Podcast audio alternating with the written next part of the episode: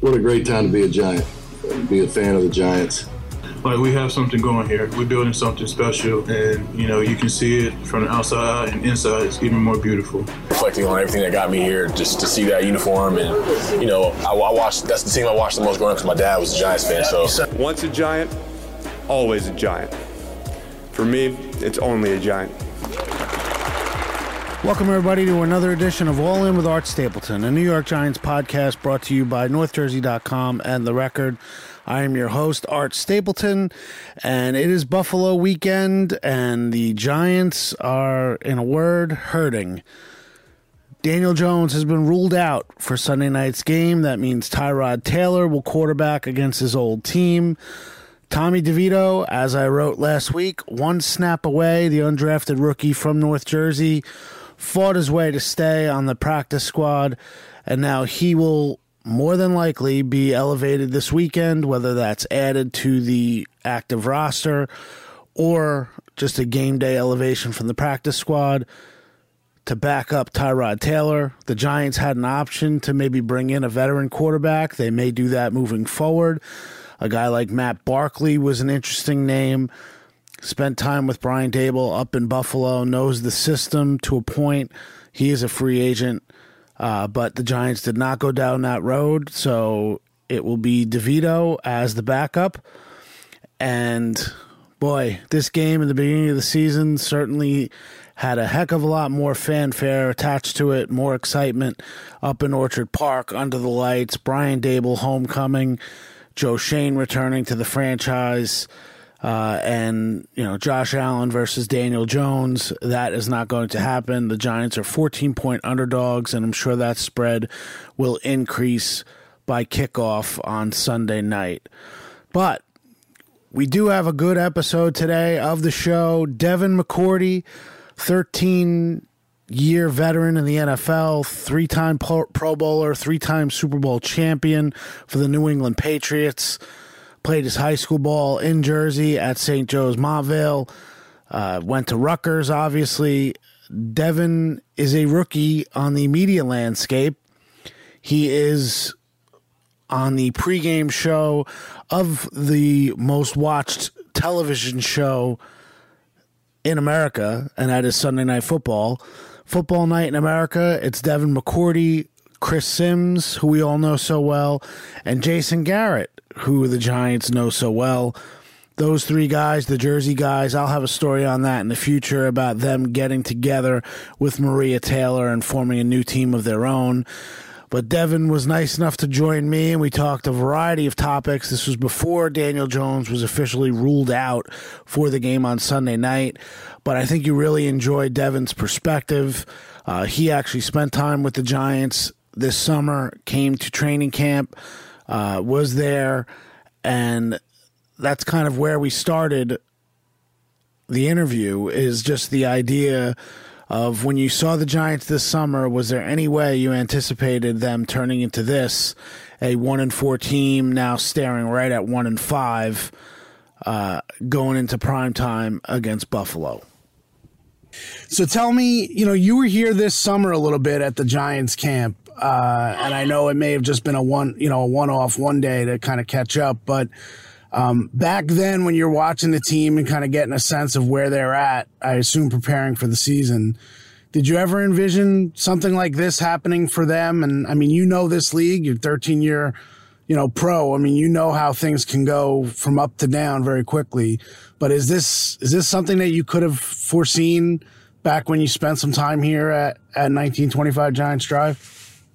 No, not at all. And I think, and I think the good thing about the time that I was there, what I realized was the team's kind of culture and energy that they had. It was a it was kind of a Friday tempo practice, so um, you know you couldn't see it wasn't true competition with those guys going after each other. But just being around everybody, talking to, to Xavier McKinney and Saquon Barkley, and like the energy, and then obviously with Daboll, I think what he brings is kind of that player led. You know, you take ownership of the team. This is your team. You guys decide. So I think when you have that, even though it's not going well right now, um, even like you know going into Miami, obviously you know, you look at that game, you're like, they're way overmatched. They're going on the road. They're down in Miami. And with like all those other things. And that game obviously didn't start well, but it was still competitive where they were able to, you know, get some key turnovers. And I think they're starting to take steps. I heard Dexter Lawrence say, like, we talked about going into the game, turning the ball over, getting turnovers. We did that, but then we gave up the chunk plays, the long runs, the big pass plays. And I think as you, you kind of take that down and try to bring that back, um, I think this team can start winning. Will they make the playoffs after starting like this would be tough. But I think when you can start to play better and get going, it can help you going forward where it's just not like total, you know, four games that we won all year. Like that, I think that takes a, a toll on a team. But I think they can still kind of semi turn this around so it's not just the worst season ever. Dev, take me inside the locker room a little bit, and you just kind of shed a little bit of light on that. But I was curious as I was thinking about getting the chance to talk to you. You know, you were you are one of the best leaders to come through the program up there in New England. You know, Bill Belichick always joked, you know, you're Mr. Patriot, you know, 13 years, three Super Bowls. I mean, what you've done there as a player. I thought a couple weeks ago, and I thought it was interesting, is that, you know, the leadership could take on many forms, and Daboll has 10 captains this year. But I think people lose sight of the fact that sometimes you need captains to, that do different things every year. And to me, this team, what it's lacking is kind of those players in the locker room to hold other guys accountable. And sometimes that's hard for guys uh, early on in their careers from your perspective, when you were, you know, a captain and a leader in a team, how does that manifest itself through the years? Uh, from one season to the next, of how you have to lead to kind of pull the best out of your teammates and yourself. Yeah, man, I was very fortunate. The first year I was a captain was in my second year, so I got to learn from Vince Wilfork, Jerod Mayo, Logan Mankins, Brady, and all of those guys were all different. And I think what I was starting to learn was you have to see who you are in that room. And, you know, after a while when Vince and those guys left, I was kind of, you know, with Matt Slater, we kind of turned into the captains of the captains. And, you know, I know Tom in there uh, for the time before he left as well. Uh, yes, we're captains and, you know, we're all here as captains together, but we got to kind of be the person in the locker room that the locker room needs at any given time. Like, we can't just be like this is my personality, this is my style, this is who I am. Like once you get guys that are leaders that have been there for you know a long time, and even if you haven't been there for a long time, you have to look around the room and say, all right, we lost this with this leadership. This guy's gone. So when Tom left, all right, we lost a perfect example day in and day out of what to be. So all right, now none of us can be Brady, but we have to take turns kind of being that example and being able to push guys further. So I think in that locker room, those guys have to kind of look at each other and say, hey, a couple of us got to be uncomfortable. You know, this might not be our comfort zone, but we got to now do whatever it takes to get this team back on track. And I don't know what that is in their locker room, but they're going to need, you know, two, maybe three guys to step a little bit more out of their comfort zone to go and challenge the team and challenge different guys. Sometimes challenge the coaches to push and to do things differently if you want to turn it around. That's interesting. That's a that's a great point. So you go into Sunday night. Now you have your new team. So let's talk about a little bit about that, and then we'll get back to the game. With you know, we we love the Jersey flavor down here, and you're an adopted Jersey son, and I know now you spend a lot of time in, in North Jersey. I'm not even sure if you're still making your home here, uh, but yep, I am. okay. So you know, you, you, and Jason Garrett and some guy named Simms, you know, obviously Chris Simms, uh, we all know the three Jersey guys in the in the studio. How has that come together for your new team, and what's it been like for you to kind of go week to week? And is there is the transition from a player to a you know a media person as big of a transition as some people like to say it is in terms of criticizing guys and telling people what it's like and and that sort of thing? Yeah, man. For one, I, I would say it's been awesome. I think, you know, obviously as a new guy, and then I was joining something that had already been established. I didn't kind of know how I was going to fit in, and you know, getting there, and you know, obviously I had a relationship with Chris Simms already, playing against Matt in high school, and then Chris was a scout for a little while in New England, so we would always talk. So having him first and foremost was awesome. The jokes, the laughs, talking about Jersey football, bringing up guys from the past, uh, all of those different things. And then with JG, with Jason Garrett coming in and like I'm starting to talk about it and like he's jumping right in like Bergen and Bosco and St. Joe's and you know obviously being you know a player and then coaching in New York and then going to Princeton. It was just awesome uh, to be able to talk about those things and then with Maria, like she's just like you know the kind of Magic Johnson or you know John Stockton to our group of always setting everybody up. And she called me early on when I first got the job and told me that like my job is to help you as much as possible. So uh, all of us in the studio has been so cool. Um, and then we're always talking, you know, Jersey football, high school football, because that's where it's at. Like we love talking about it, and excited this week to see my guys St. Joe's play Bergen. Um, so you know, I, I think it, it's still following that, still having that kind of you know continuity in a group in a team setting. Uh, that's been great for me, and I think for me, I don't always see it as like that jump to criticizing players. I think it's just talking ball and talking the game. And, you know, I think it's been fun for me to try to not just, you know, you turn on the film and, you know, you're like, all right, this guy's not playing well. But like sometimes there's so many other things that go into that. So it's watching to see, all right, like, what is this guy probably being coached to do? And then if I know coaches that are coaching places that I've been like I know that guy's being coached to do. So talking about it from that standpoint and not just telling, you know, a guy misses a block. Like anybody can stand on TV and say, yeah, you missed the block, but it's actually talking about scheme, what they're being coached to do. Like I said, why, you know, maybe the technique they're using isn't working against a certain player. All those different things. I see it as very informative and, and fun to talk about it. And I don't see it as much of like criticizing guys. Like, it is what it is. I've been criticized. You know, you get coached up every day that you're out there playing. So I just try to add that aspect and, take fans into the kind of locker room and the meeting room of what coaches will tell players, or sometimes even, you know, as a player of like, hey man, this is really bad coaching. Um, and, and, I love kind of talking about that because you don't always see that when you watch TV and watch people analyze the game when you've got your game in a game week now, uh, I mean, I know you were a film fiend when you played. How much film work do you do preparing for the game? Because your show, you know, Football Night in America is not just about the one game. I mean, obviously it has the pregame uh, element, but also you've got all the games throughout the entire day. Take me inside your prep work a little bit. How much do you break down of the two teams that are going to be playing on Sunday Night Football? Uh, that that's the biggest difference. Uh, like before, I'm watching an offense, you know, play, you know, six, seven games throughout the week. I'm watching all their games, but I'm just watching the offense. You know, I'm watching, you know, what defense is like. I would go on as a player and say, all right, who plays a similar defense to us?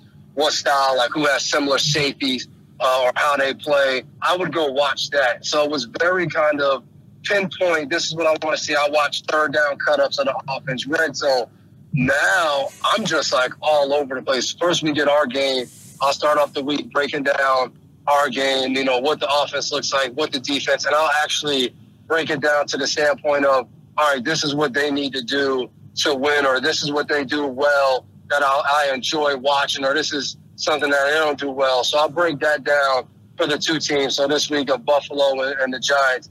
And then it's going back through, you know, the other games, and I'll try – to watch like the condensed versions of the games and say, all right, here's three key things for the week for this team, this team, and this team, and go across the board for those two teams. And then now uh, I'm actually calling a game this week. I'm calling on Westwood One. I'm calling the Kansas City Denver game. Huh. So I'm also breaking down their games. So it, has been fun, and I don't I don't have a full slate of games, so I'm not each week having to break down all of those games. But it's been fun diving back into the film, and I, I think it helps you stay relevant of schemes and different things. Like you turn on San Francisco and Miami, the motions, the different things that they're doing. That's not that's not the football that I came into the league doing. I still got some of it at the end of my career, but it's good to stay on top of that and see how they're running things. Um, so I would say I'm probably watching more film, and I would say a more variety of film and, and different study habits than I did when I was playing. You know, it's funny you mentioned San Francisco and Miami. I was talking to the Giants defensive backs coach, Jerome Henderson, who's been in the league for a long time, uh, a couple weeks ago after the 49ers game. And he said, you know, as a DB in this league now, which obviously you can speak to in your experience, you have the blueprint, the NFL teams that are kind of the blueprint, the traditional, you know, we're going to man up, we're going to play it straight. And then when you get to preparing for a team like San Francisco or Miami, you almost have to throw the blueprint out and just learn the defense from ground zero. Have you seen that? And how much of a challenge is it? I'll take it to the Giants when you have a young secondary, you have rookie corners, you have guys who right now are kind of struggling a little bit across, you know, three levels. How much of a challenge was it last week, do you think, against Miami when they get hit with all that stuff that they kind of have to learn really in a short week as well, coming off of Monday Night Football?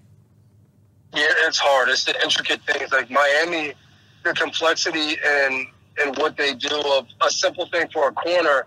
If a guy has a, you know, he has a, a cut split where he's closer to the tight end or tackle area than usual, not out around the numbers.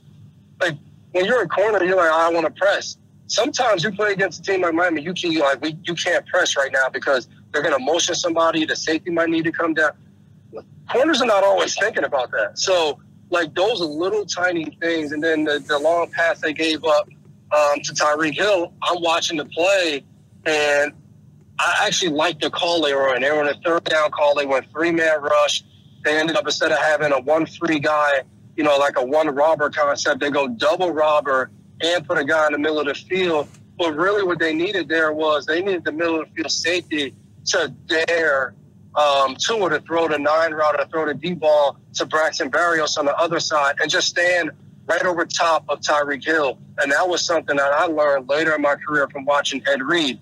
Ed Reed would move all the way over on one side of the field and just say, hey, I dare you to throw over here, and then I'm going to just take off full speed to the other side. And I used to talk to Brady, and Brady used to say that was the hardest way to play him. Like if a guy played in the middle of the field, he knew he could look him off and throw it. But if a guy stayed on a side, it was harder because he said I would have to kind of play chicken with him and, and see mm. if I could hold him and then throw it, or if I really throw it over there and he's standing over there, it's such a bad read by me. So when I saw that play, I was like, for a guy like Jason Pinnock, like he he hasn't been out there a ton. So, you know, they're all prepared for all of the Miami stuff, the motions. And that play was just wide splits on one side with Tyreek Hill and short and cut splits on the other side.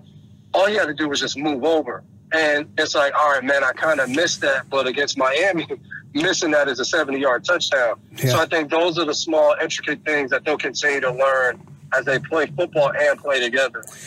So speak to Giants fans a little bit right now. You you've broken down the film to this point. I'm sure you'll still do more film work over the weekend. Can you make a case for this game being competitive on Sunday night? Obviously, I'm sure for your bosses too. They don't want eyeballs moving away from Sunday night football.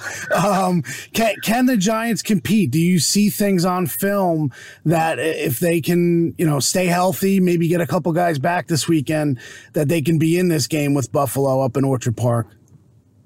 I think so. I think I think the biggest thing is Buffalo. Buffalo's hurt right now. Like they have a lot of injuries. You know, if uh, if um, I forgot the corner's name in Buffalo, but if he doesn't come back this week, you know, Elam struggled a little bit. They took him out last last week. They pulled up a guy from the practice squad who kind of played over him. So you lose Matt Milano.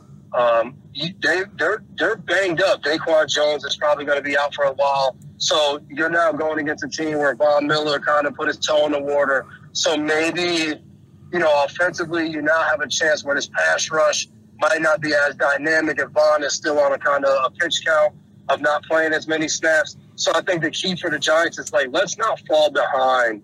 Where now we're in five man protections where you only have the five guys blocking. So now if anybody gets beat, it's tough.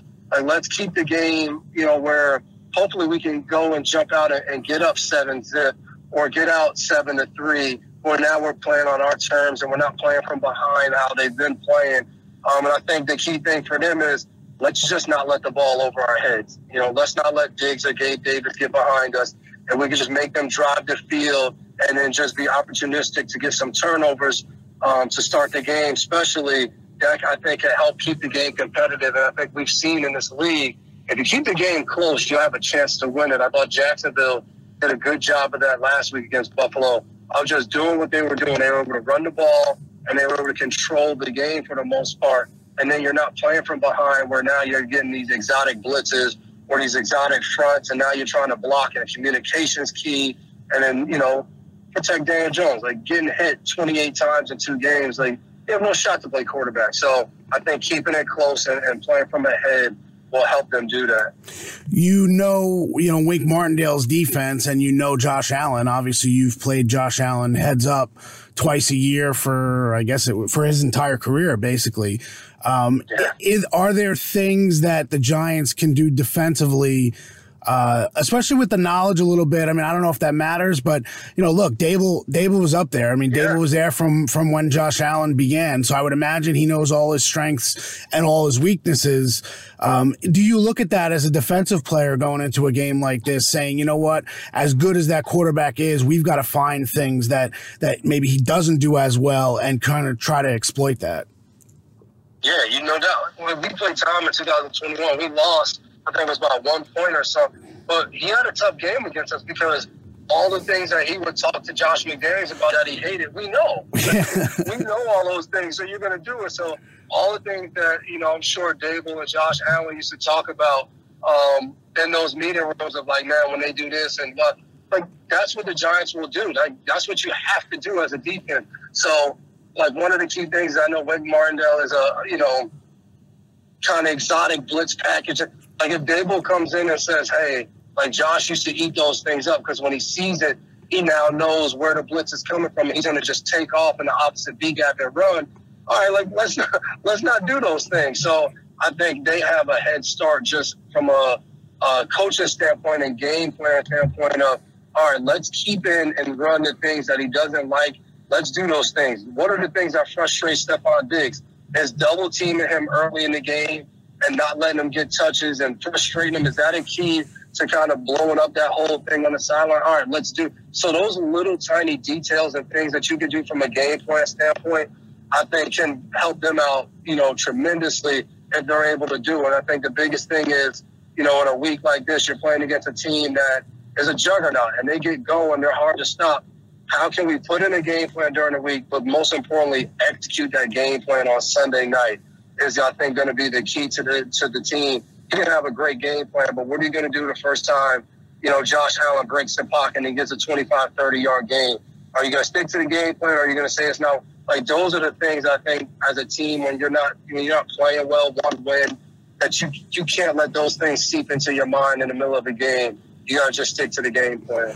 As a defensive player, we always hear uh, about Saquon Barkley and his presence. When you watch the Giants offense on film since he's been out, do you, speaking from your experience, if he can go on Sunday night and he's close to as 100% as he can be, does that change perspective? Does it change, you know, does it put you on your heels a little bit? Tell me about the idea of when you play a back like that in this league. I know running backs don't matter to a lot of people, but I would imagine for defensive players, a back like that could kind of put you on your heels a little bit and make you think uh, maybe before you act. Oh yeah, running backs they only don't matter when it's time to pay them. Uh, everybody knows, you know, especially a guy like Saquon Barkley he's just so versatile. He can do everything. It's he's hard to tackle. Um, you know, I remember when we played him in 2019. We're watching the film because we played him in the preseason and we weren't playing, and Bill wanted us to get ahead. And we're watching the film, and I'm like, "Yo, this guy is." I, I mean, spin moves in the hold, and take two more steps and jump over it. You're just like, "Wow!" But I think the key is he has to be able to go. He can't, you know, you can't you can't send him out there and say like, "Hey, he's going to help us no matter what because he got, because as a defensive player, we always said if a guy came off an injury, we'll see how the first quarter goes. If he's himself, like we're going to game plan for him. If he's himself, then we know what we got to do and we got to stick to the game plan. But if he's not himself, then we're going to change up the game plan, make our adjustments, and go from there. So I think for him to really help the Giants, you know, more than just the first quarter, he has to be healthy and ready to go. Not just, I think sometimes fans are like, just put him out there at 70%. Like that, there's no such thing. Like, can you be the player that you know you can be out there or not? If you can't, then like you're hurting the team because we rather have another guy active that can go and help us and go for 60 minutes than having, you know, Saquon come out there, he's 60 or 70 percent, then he gets one hit, and now he's 40 percent, now he's on the sideline. Like that doesn't help the team. So he has to definitely be healthy enough to go and be able to do what he can do and be effective on the field. I think to really help the team. You know, we'll see how things play out with Daniel Jones if he's going to go with it with this neck injury. I mean, we're we're talking now just the idea you know, practices later today, so we'll find out. So it's either Daniel Jones or Tyrod Taylor, but we all mentioned Jersey football in the beginning, so I have to come back to that. You know, there is a chance that Tommy DeVito uh, from North Jersey and a Bosco guy might be out there as the emergency quarterback on Sunday night. So it'll give you kind of an opening to talk about Bosco and talk your smack. Uh, hopefully, Joe's wins this weekend for you, and you got Joe's Bergen. I mean, you could bring that to the forefront on Sunday night. Yeah, man, he would be poised and ready to go if he was from St. Joe's. But you know, even being from Bosco, he still have a chance out there. But you know, I think it'll be interesting. I think there's nothing better than that. A guy, you know, you played at Don Bosco, and you might have a chance to be out there. You know, Sunday night football representing for the New York Giants. Where I mean, I'm sure he might have grew up a Giants fan or Jets fan, whatever it is. Uh, but I'm sure he has a ton of family and friends that are Giants fans. So uh, to be able to represent that, you know, obviously in the preseason, it's cool, it's awesome. But if he was able to be out there Sunday night, I think it would be, you know, it'd be really cool. But it would, it would really matter if he was able to go out there Sunday night and play well and help the team win. It wouldn't have to be just, you know, a cool story. It would be a success story. So I know for Giants fans, they're hoping Daniel Jones is out there and he's able to stay healthy and you know, one quarterback they're hoping he doesn't get hit um, and he can stay healthy no matter what. McCourty's taking over the media. Jason in the mornings and Dev on Sunday nights. Uh, obviously, you also doing uh, the Westwood one on uh, KC on Thursday night against the Broncos, right? Yep. Yeah. We'll see if they can give up another 70. All right. Listen, Dev, appreciate it as always. And uh, we'll be watching on Sunday night. I appreciate it. All right, good talking to you. Thanks, man. Thanks to Devin McCourty giving me a few minutes. And as I joked, you got Jason McCourty taking over the mornings on Good Morning Football and NFL Network, and then Devin taking over Sunday night and that spotlight in his rookie venture in the media. Both McCourtys are tremendous. They've always been that way, going back to when I covered them in high school at St. Joe's, both in football and, as I joked, in basketball, the Bergen Jamboree uh, which if you're from North Jersey, there's nothing better than the Jambo uh, when you're covering high school football and basketball and all the other sports uh, that I spent uh, more than a decade covering uh, with the record. So always appreciate Devin McCourty. And uh, it's fun to kind of circle back to these stories, but I thought he had interesting perspective as to what's going on and the Giants heading into Sunday night. Um, you know, and we know the quarterback situation. Something to keep an eye on now is the offensive line. What happens on this offensive line now? Uh, Andrew Thomas is out. John Michael Schmitz is out. Matt Peart has a shoulder injury. He is out. Uh, coming out of last week's game, Joshua Ezeudu had a really rough going again at left tackle. Uh, he was left in tears in the locker room after the game. Just the weight of the expectation of having to fill in for Andrew Thomas, uh, being the one who whiffed on the block that ended up uh, Andrew Van Ginkel hurting Daniel Jones with a blindside sack. Uh, you know, I think Giants have no other choice than to put Ezeudu back at left tackle. Uh, you hope they've been able to help him and encourage him and get him uh, kind of out of that emotional funk that he's had the last two games. Uh, but you know, you really feel for a kid. But look, this is professional football. You know, Ezeudu's got to find a way to work his way out of it.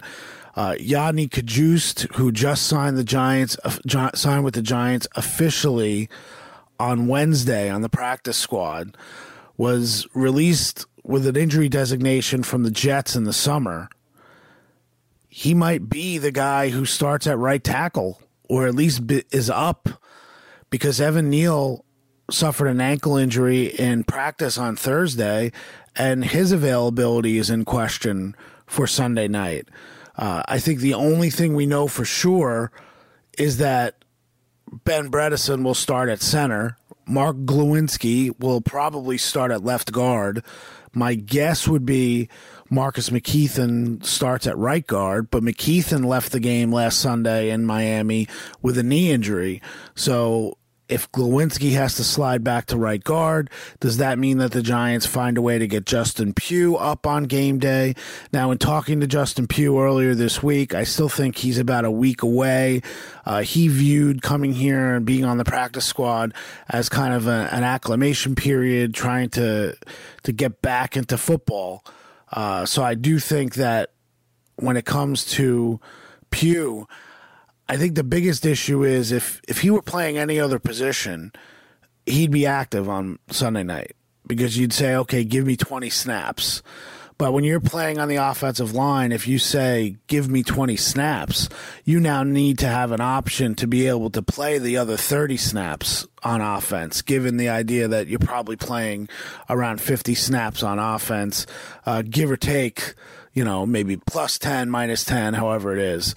Um, so could Justin Pugh gut it out? And could the Giants look at it if McKethan is unavailable to go, and they don't if they don't want to play Jalen Mayfield again at right guard, uh, and they don't want to push Jalen Thomas into action at any other position besides backing up Bredeson at center?